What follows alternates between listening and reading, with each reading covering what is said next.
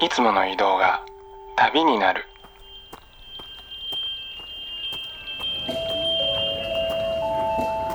音で巡る30分間の小旅行へご案内します。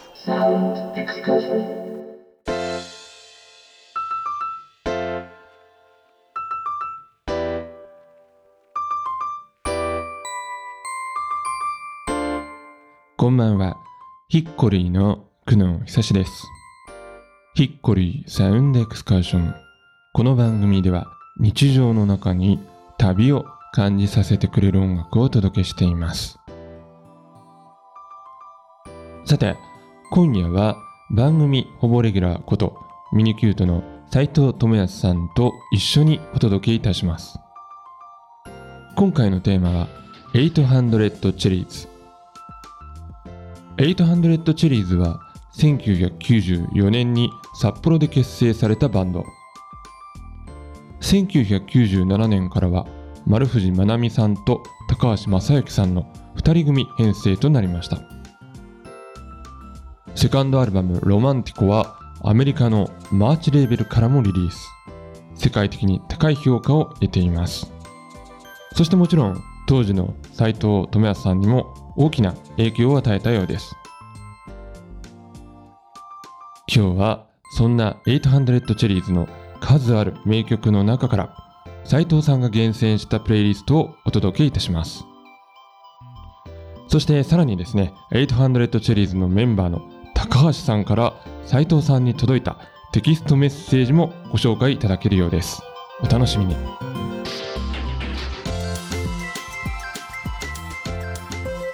ヒッコリーサウンドエクスカーション。それでは今夜も音の小旅行に出発です。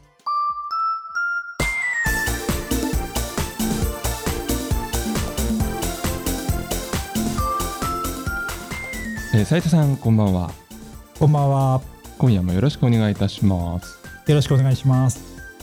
さて、えー今回のテーマは800チェリーズ特集ということで、えー斉藤さんに選曲をしていただきました、えーそれでは早速こちらの曲からお聴きくださいはい、え1曲目は Dizzy をお送りいたしましたさて、えー今日はですね800チェリーズの高橋さんから斉藤さん宛てにコメントもねいただいておりますのでまずは、えーそちらの方ですね斉藤さんの方からご紹介していただきたいと思いますはい。えこの曲に関しては、えー丸藤さんの素晴らしくも奇跡的なポップセンスが光る曲。自分も面白いギターアレンジで引っかかりを作ることができたなと思ってます。というコメントをいただいてます。はい、ありがとうございます。さあ、ということでね、斉藤さんどうですか？この曲については。うん、そうですね。まさしくこのポップセンスが光る曲ということで、うんえ短いフレーズと、まあ、言葉がこう完全に一体化して自然に出てきたんだろうなっていうような感じの曲ですよね。そうですね。なんかあの、他の曲聴いててもそうなんですけど、この丸藤さんの言葉のセンスっていうのが、ちょっとその海外の童謡っぽいね、あの、マザーグースみたいな感覚があって面白いですよね。うん、なんかこう、ちっちゃい子がね、えっ、と、うん何気なくメロディーを口ずさんだ時に、一緒に言葉も一緒に出てきたみたいな。感じを思わせるような、うんうんうん。うん、すごいいいですよね。いいですね。うん。あとやっぱこのギターもこう、裏でこう、単音のあフレーズを、うんうん。うん、ずっと鳴らしてるとこがね、すごいやっぱり、引っかかりって意味では素晴らしいそうですねアレンジだと。思います。なんか思わず耳で追ってしまいますよね、これね。うん、なんかメロディーとこうギターのフレーズを一緒に追って、はい。うん、だから楽しめるみたいな感じのアレンジですよね。うん。はい。えー、2曲目は、ブーザ・ブラックベリーという曲をお聴きいただきました。では、この曲もですね、高橋さんのコメントから紹介していただきたいと思います。はい、ご紹介します。はい。えーこれは丸藤さんが最初に考えてきたイントロのエレピーフがすごく良くて曲のイメージに大きな影響を与えていると思います。はい。そして僕のオルガンソロも気に入ってます。うん。近所のゴミ捨て場から拾ってきた古いエレクトーンがとても良い音というふうにコメントいただいてます。はい。ありがとうございます。うんさあ、斉藤さん、この曲についてはいかがでしょうか？うん、なんかこれあの暗いのと明るいののなんかすごい中間みたいなこのエレピの。リフがすいごい印象的ですよね。確かに。うんであとはこうチェリーズの全般に言えるんですけどやっぱり J−POP 的なこの平歌とサビみたいな構成じゃなくて、あ、うん。全体が楽曲としてこうリフを中心に成り立ってるっていうところがね、そうですねすごい素敵ですね。ね、洋楽的ですよね、これはね、すごくね。うんうん。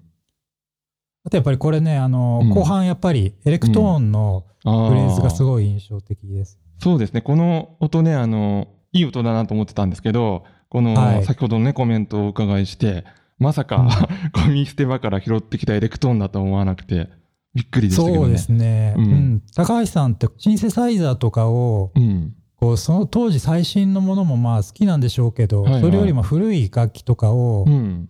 LINE で撮らずにマイクで撮ったりとか、なるほど。うんううんん。楽器を選ぶこうセンスみたいなのがすごい素敵な方なんですよね。うん。うん、なんかこう古着を上手に着るみたいな、なるほ本。当のおしゃれな感じ。この時代にこれだけの音が出せて、ねね、うんすごい音も太くてかっこいいですよね。かっこいいでですよね。うん。えー、3曲目は、レイニー・ポッピー・フィールドという曲を聴いていただきました。さあ、じゃあこの曲のですね、高橋さんのコメントをお願いいたします。はい、えー僕の生涯で一番転調を使った曲当時アストラト・ジルベルトが好きだったことがとても影響しています、うんえー自分が、えーロマンティコこの曲が収録されたアルバムですね、はい。を思う時に一番最初に思い出す曲というふうなコメントです。はい、ありがとうございます。さあ、この曲については斉藤さんいかがでしょうか？うん。まあすごいこうアストラト・ジルベルトが好きだったことが影響しているってまあおっしゃってますけど、なんかチェリーズの曲全般にこうなんて言うんでしょうね。参照元がいい意味で見えないそうですね、これとこは。ろがね、いいそうですねんですよ。確かに。はいはい、わかります。うんなんか真似してないっていうか、一回自分の中に入れて、自分のフィルター通してっていう方もなんか変なほどこう自分の曲化してるんですよね。チェリーズの曲としか言いようがないところが本当素晴らしいと思います。なんかやっぱその方法論っていうよりは感性とかそっちの方を参照してるのかなっていうね、イメージですよね。このアストラとジルベルトにしてもね。うん。うん、そこがやっぱり素晴らしいのと、うん。うん、やっぱりこう当時1998年9年にこの曲を聴いた時よりも、まあ自分もこう音楽のことがまあ若干分かってきてるので、うんそういう意味でこのね転調はね本当素晴らしいと思います。うんうんまたナチュラルですもんね、でもね。ナチュラル。ル、ううんん当時はねぼんやりこういい曲だな僕もこういう曲書きたいなと思って、うんこうすごい何回も聴いてたんですけど、うん今聴くとこう構造的にも本当素晴らしい曲ですよね。そうですね。なんかあの、うんスタート地点から結構見知らぬところまで連れて行かれるような感覚があって、うん。そうですね面白いですね。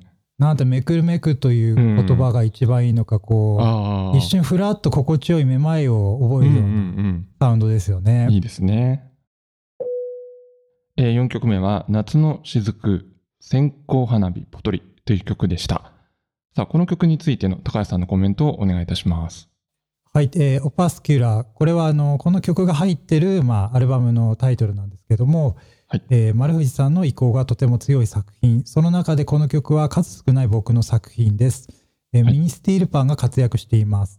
当時、本物のスティールパンを買いたいと何度も楽器屋に行って悩みましたが、結局買わなかったなというトうんです。はい、ありがとうございます。さあ、斉藤さん、この曲についてはいかがですか？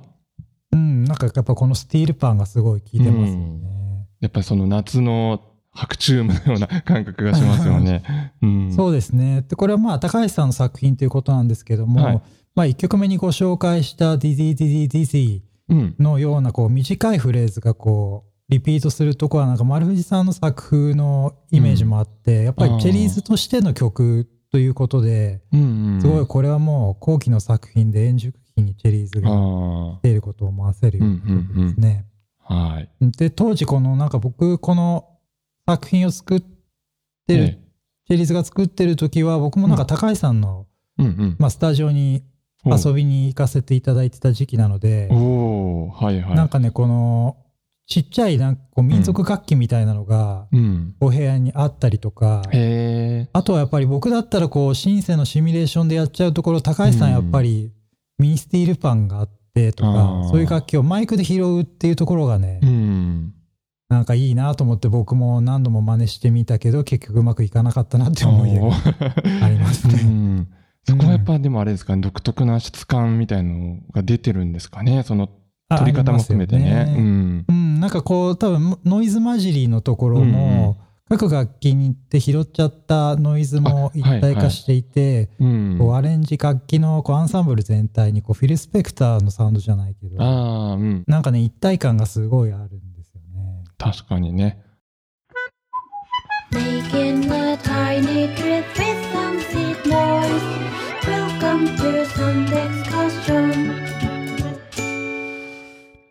ヒッコリー、クノン、久しがお送りしています。サウンドエクスカーション。今夜はミニキュートの斉藤智康さんと回線をつないで、800チェリーズ特集をお届けしています。さて、えー、斉藤さんね、改めましてになるんですけれども、800チェリーズの音楽との出会いについてちょっとね、教えていただきたいなと思うんですが、どういうきっかけだったんですかね？うん、これはね多分時代が1997年。ぐらいに、うんえ。っと、ミニキュートの前身のはいバンドのリオキュートでギターを弾いてくれてた橋本くんっていう男の子がええええええ。いまして、はいその彼は結構あの新しいもの好きっていうかうん。新しい音楽が出たらこう得意げにこう編集カセットをくれるような子だったおお、いいですね。うんはい。でその橋本くんのカセットに入っていた。んですよ。それがねうん。多分2曲目かな、紹介した「うん。うんブーザ・ブラックベリー」って曲でした、へえ。はい、そしてミニキュートとね、このうん。メイトハンドチェリーズの高橋さんといえばですね、まあ、あのサンクチュアリーという楽曲で、高橋さんがギターで参加されてるということなんですけれども、はい、この高橋さんが参加された経緯とか、ちょっと教えていただきたいんですが。あそうですね、はい。えっと、僕が98年ちょうどミニキュートを始めた頃ぐらいでチョコレートレモネードのボビーさんから、うんまあなんか作品リリースの話をいただいた時に、はいちょう。どチェリーズの高橋さんとうんお会いしたんですね。へえ。うんでなんかこう札幌の丸山ってところにあっうんたフリースペースというかアートサロンのプラスチコってところでええ。高橋さんが偶然いらっしゃってうん。でそこに僕もミニキュートのメンバーと偶然遊びに行って最初にお会いをしていろいろ話をさせていただいたと。うんうんうん。でその後でこう僕もなんかこう作品を作るにあたってうん何のノウハウもなかったので、うんうん。え高橋さんにメールでいろいろ質問してどの機材買ったらいいですかとかうんそういうのいろいろ聞いてるうちに、まあ、サウンドアドバイザーみたいな感じで関くださるってお話、うん。うんうんうんでまあサンクチュアリに関しては、うん。えーこう僕の中でもギターもちゃんと弾いて完成版みたいな感じで高橋さんにお聞かせしたら、うん。あまりにも多分こう高橋さんってこう割と自分の作品は自分の手でちゃんとまあやった方がいいよっていうタイプの人ではあるんだけども、うんうんうん。まあ僕のギターが多分相当ひどかったと思うんですよいね。やいやいや。うんでそれで高橋さんがこう「じゃあ僕が弾いてみるよ」っていう高橋さん自身が目の前でこあ、う弾いてくだ。さったと。へえ。で今でもその光景はすごい覚うえてる。ん。へえ。なんかそんなお話を聞いてからね、またこのサンクチャリをね、改めて聞くと、またちょっとあの感慨深いものがありますね。うん、ありますね、うんこのサンクチュアリのギターはね、よく僕が弾いてるって勘違いされてて、はいはいよく周りから褒められるんですけど、斉藤君ギターいいよね。うん、すごくいいですもんね。すごいいいですよね。いうん。や、でもいつも毎回違うんだよねっていう話をしてるっていうのは、ね多分今までで10回以上はあります。なるほどね。うん。わかりました。はいということで、えー今夜はミニキュートの斉藤智也さんと一緒にお届けいたしました。えー斉藤さん、ありがとうございました。ありがとうございました。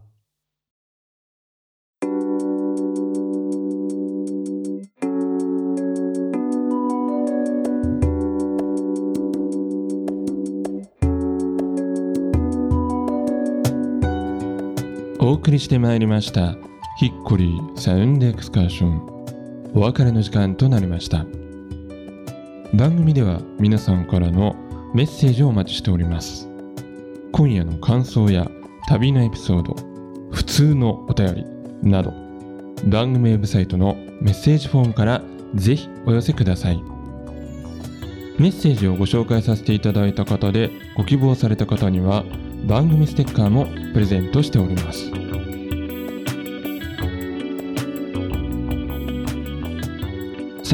今夜は番組ほぼレギュラーことミニキュートの斉藤智康さんと一緒に800チェリーズ特集をお届けいたしましたまああのファンの方はですねすでにチェック済みかとは思いますけれども、800チェリーズに関しましては、昨年ね、ちょっと嬉しいニュースがありました。えー過去に発表された主な音源が、リマスターされて、Apple Music や Spotify などで一挙配信が始まっているんですよね。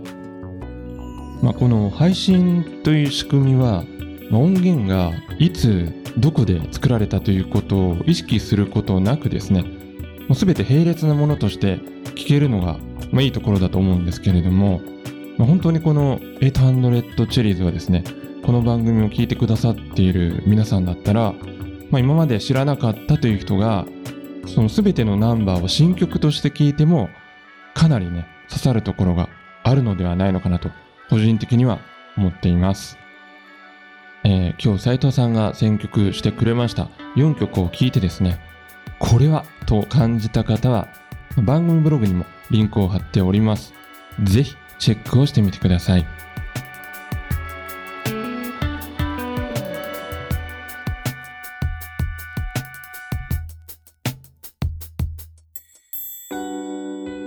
それでは来週も同じ時間に旅をしましょう。